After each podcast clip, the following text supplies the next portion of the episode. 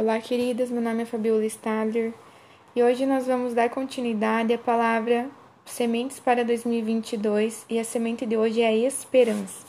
Gostaria de ler com vocês lá em Jeremias 29:11 que fala assim: Porque eu bem sei os pensamentos que penso de vós, diz o Senhor, pensamentos de paz e não de mal, para vos dar um fim que esperais.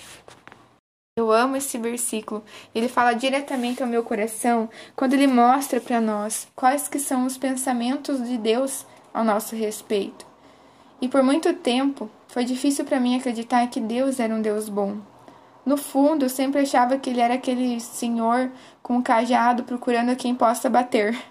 E eu tinha dificuldade de me relacionar com um Deus Pai, um Deus carinhoso, um Deus amoroso, um Deus que se importa. E sim, aquele Deus que julga só, um Deus que condena, um Deus que não é amoroso, que está sentado no trono procurando alguém para fulminar. E é esse Deus que eu acreditava. E tinha muito medo, meu relacionamento com Deus era baseado no medo.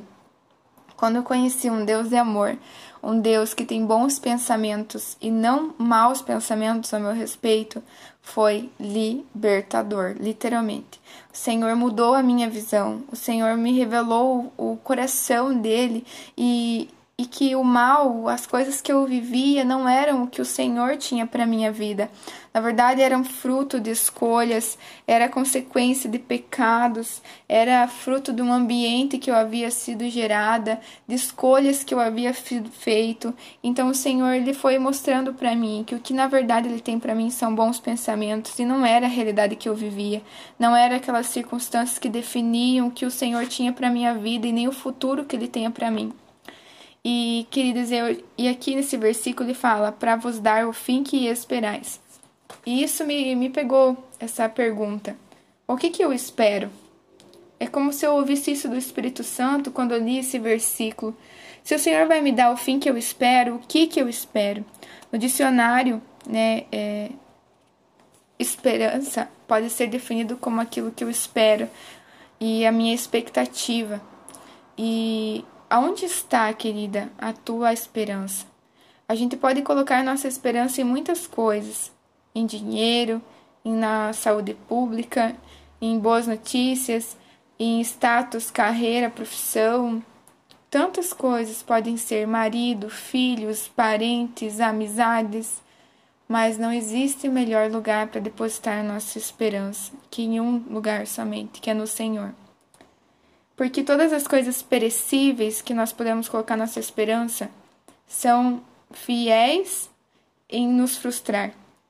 Tudo aquilo que é abalável, queridas, que nós colocamos a nossa expectativa, a nossa fonte, certamente seremos frustrados, porque a nossa esperança não deve estar aqui, não deve estar em coisas perecíveis, mas deve estar em quê? No Senhor. E gostaria de ler com vocês, que fala lá em Provérbios 3:26, que fala assim, porque o Senhor será a tua esperança e guardará os teus pés de serem presos.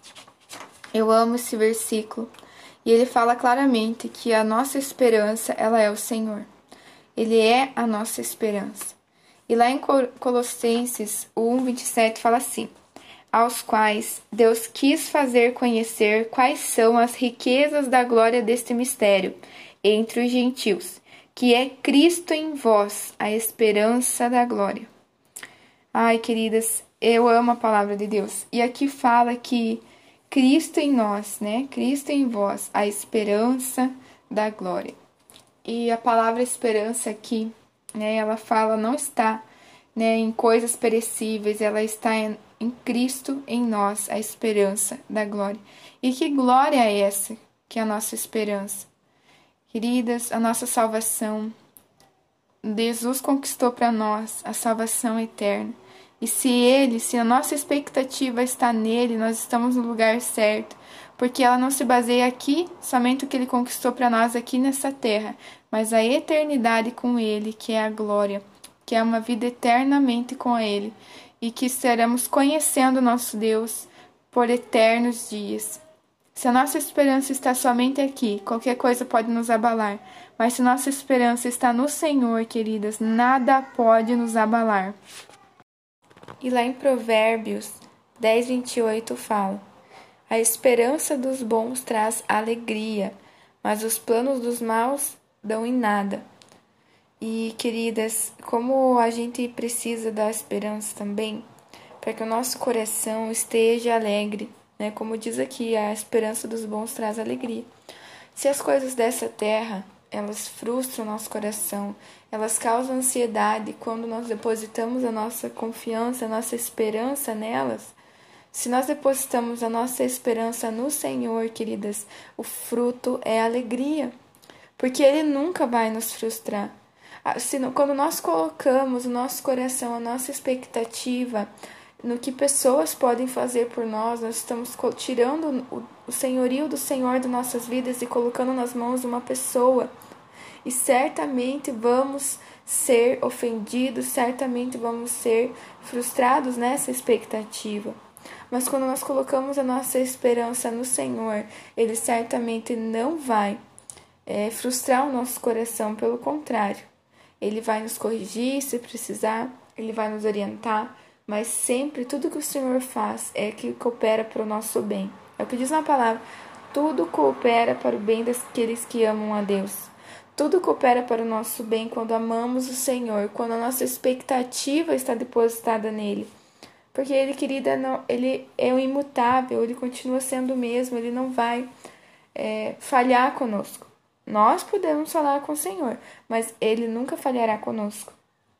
E nesse momento eu queria orar com você, para que o teu coração se alinhe à vontade do Senhor, tirando nossas expectativas de homens, dos nossos maridos, do que eles podem fazer por nós, dos nossos filhos, né?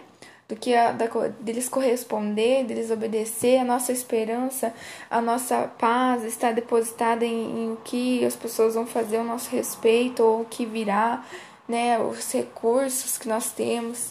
Senhor, tire agora os nossos olhos, Pai, de todas essas coisas, que como mães, como esposas, nesse momento nossos olhos, Pai, tire o foco do que nossos filhos e maridos podem fazer por nós, podem ser, podem corresponder, sim, ao Senhor.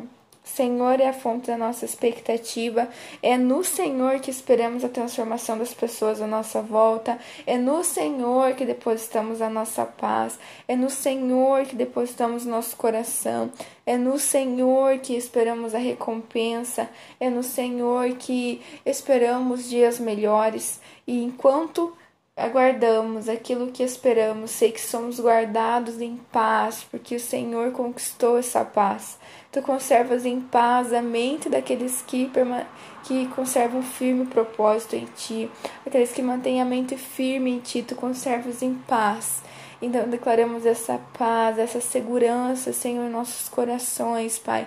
Tiramos todo o ídolo do nosso coração, toda a fonte, Senhor, que depositamos a nossa esperança, que se tornou para nós um Deus e nós nem percebemos, Pai.